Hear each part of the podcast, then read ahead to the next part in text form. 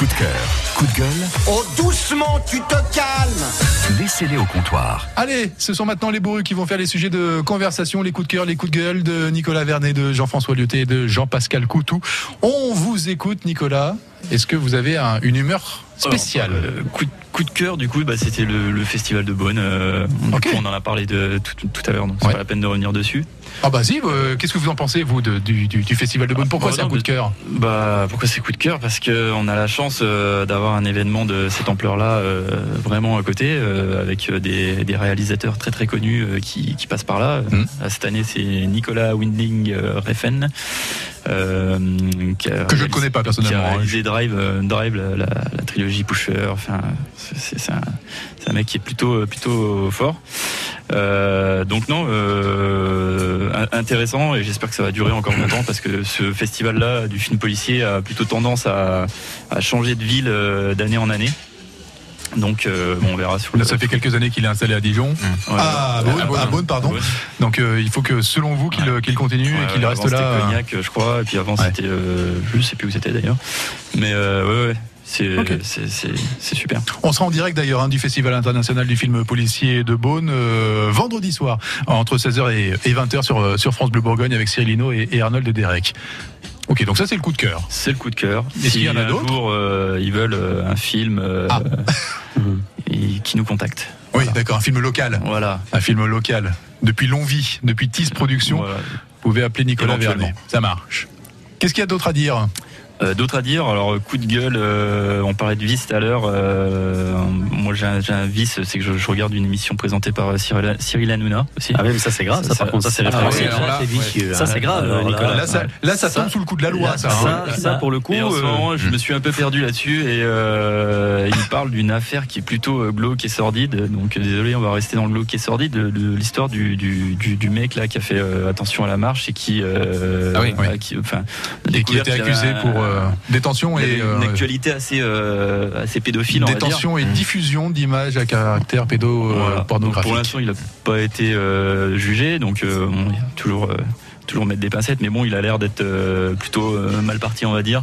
Donc ça, a un coup de gueule parce que ça, démontre, ça met en lumière en fait le fait que euh, tout ce qui est trait à la cybercriminalité, pour l'instant, on n'a pas vraiment les outils pour anticiper ça et être vraiment enfin, vraiment traiter ce genre de choses.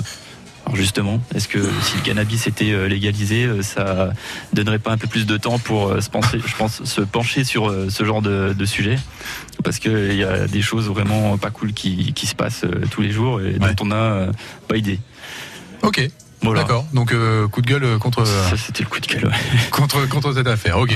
Quoi d'autre à dire? Tout va bien ou euh, Euh, bah non, on peut enchaîner. Non, tout va bien donc, ouais, ouais, ça- Ok, ça- marche. Bon. Jean-François. Ben, j'ai un coup de cœur, un coup de gueule. Ok. Voilà, voilà. Mon coup de cœur, c'est, je l'ai eu dans ce, ce mois-ci, quand je rentrais de la maison militaire pour aller faire une sieste chez ma femme. Euh, Il y avait une manif des, des, des, des jeunes étudiants pour la planète. Parce que vous rentrez chez votre femme? Pas excusez-moi parce que. Euh, ben, ça, c'est- je- je- Il faut pas me faire bifurquer, hein, parce que moi, je, suis aussi, euh, je vais perdre le fil. J'ai regardé ces jeunes-là, je les ai trouvés sympathiques au possible. C'était sûrement pour beaucoup d'entre eux leur première euh, manif. Et j'ai regardé leurs pancartes. Et leurs pancartes, elles, elles étaient, on voyait bien que c'était des pancartes Qu'est-ce qu'elle disait individuelles. Qu'est-ce qu'elle disait Eh bien, alors j'en ai j'en ai relevé une ou deux. Il y avait mar- il y en- l'un avait marqué Vous voulez votre planète bleue ou saignante? Une autre elle disait Les calottes sont cuites. Ouais. Un autre disait Main dans la main avec le dernier pingouin. Une autre, euh, continuez, on va tous crever. Niquons le système, pas la planète. Etc. Notre planète est sauvée, nos politiciens sont tous des plans de verre. Ou alors, nique pas ta mère. Alors, alors en fait, Alors là, MER, écrit MER. ah bah, bah, bah, évidemment, bah, pourquoi, pourquoi relever ça Non, non, mais parce qu'il faut l'expliquer parce que Ah, c'est. police. D'accord. Voilà, ça c'est mon coup de cœur. Et quand je vais pas bien, je me repasse les images et je regarde ces jeunes-là parce qu'ils sont porteurs d'avenir. Bah ils, oui. se, ils se prennent en main. Et voilà. Bravo. Ok. Bravo la jeunesse. Bravo. Donc, Alors le coup de gueule. oula. Alors là, c'est l'orthographe sur les, sur les pancartes, les fautes d'orthographe.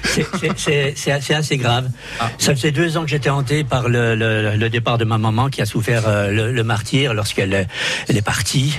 Et pour me soigner, parce que la parole est libératrice, euh, voilà, j'avais décidé de faire une chanson. Si était complètement bloquée, et là je l'ai terminée. Et les quatre dernières lignes, si vous pouvez me permettre de les dire, ah, c'est pas long. Hein allez-y, ah. allez-y. Docteur, qui régnait tout puissant sur le corps des patients.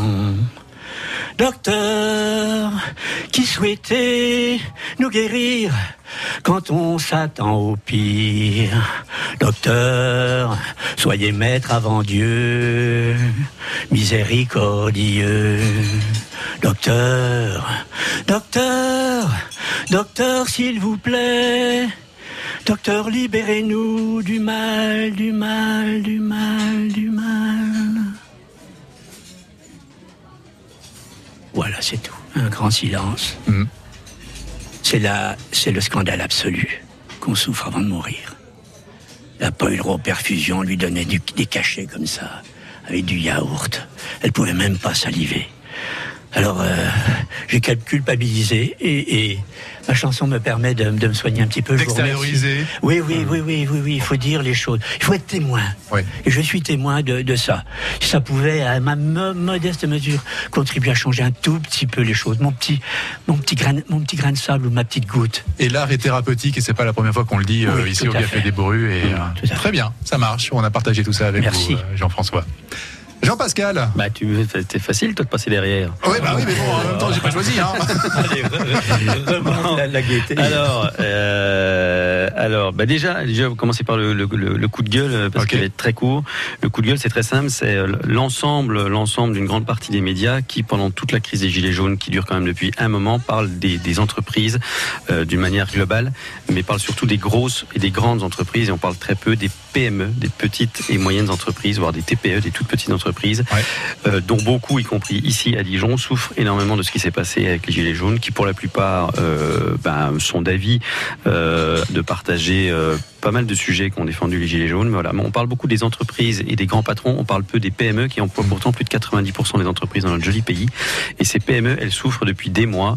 Et ce serait bien que les médias mettent un peu plus ces PME en avant et, et montrent tout l'effort qu'elles font vis-à-vis de leur de leur entreprise, mais aussi et surtout vis-à-vis de leurs salariés. Parce que nous, on aime nos salariés. Quand on a une petite PME, on les connaît, on est une famille.